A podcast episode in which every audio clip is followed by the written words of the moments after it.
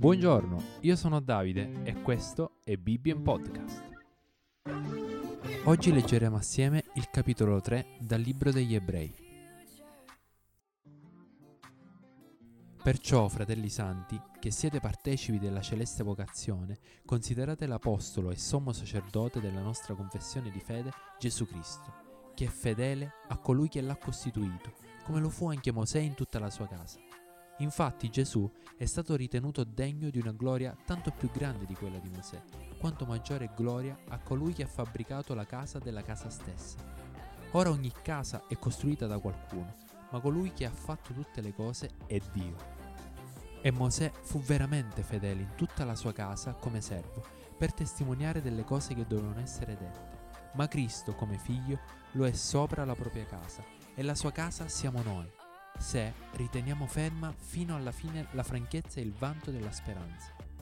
Perciò, come dice lo Spirito Santo, oggi, se udite la sua voce, non indurite i vostri cuori come nella provocazione, nel giorno della tentazione nel deserto, dove i vostri padri mi tentarono mettendomi alla prova, pur avendo visto per quarant'anni le mie opere. Perciò mi sdegnai con quella generazione e dissi, errano sempre col cuore e non hanno conosciuto le mie vie. Così giurai nella mia ira, non entreranno nel mio riposo.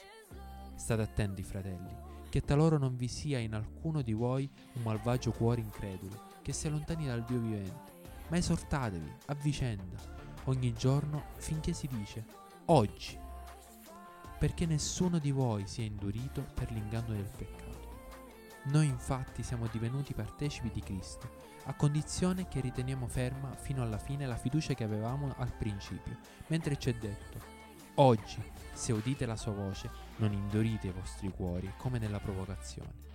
Chi furono infatti quelli che, avendolo udita, lo provocarono? Non furono tutti quelli che erano usciti dall'Egitto per mezzo di Mosè?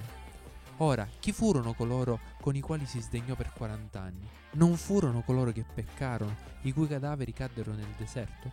E a chi giurò che non sarebbero entrati nel suo riposo, se non a quelli che furono increduli? Or noi vediamo che non vi poterono entrare per l'incredulità. Commentiamo assieme quello che abbiamo appena letto. A chi sta parlando l'autore? Egli sta parlando a coloro che hanno ricevuto la salvezza e il perdono in Cristo Gesù e per mezzo di Lui sono diventati figli di Dio. Quindi queste parole non sono per tutti, ma per i figli di Dio che sono benedetti eternamente. La parola fratelli ci ricorda l'incredibile verità che noi siamo parte della famiglia di Dio, siamo figli di Dio per mezzo della nuova nascita. Eravamo estranei a Dio, ma ora in Cristo siamo figli amati di Dio. Siamo fratelli santi. La parola santo significa messo da parte, separato per Dio, separato per un uso speciale, per Dio. Siamo santificati da Dio e per Dio. Noi siamo santi perché siamo stati giustificati e santificati in Cristo. Egli è la nostra santificazione. Siamo santi davanti a Dio a causa di Cristo e questo è il motivo per cui Dio ci esorta a camminare in santità, per rispecchiare quella che è la nostra posizione in Cristo.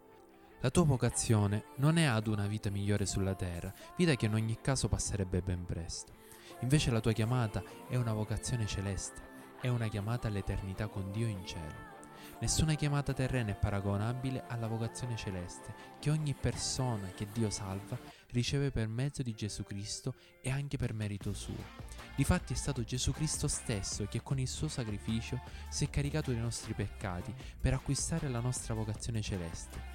In Cristo Gesù siamo partecipi della vocazione celeste. Siamo partecipi del regno della luce, il regno di Cristo.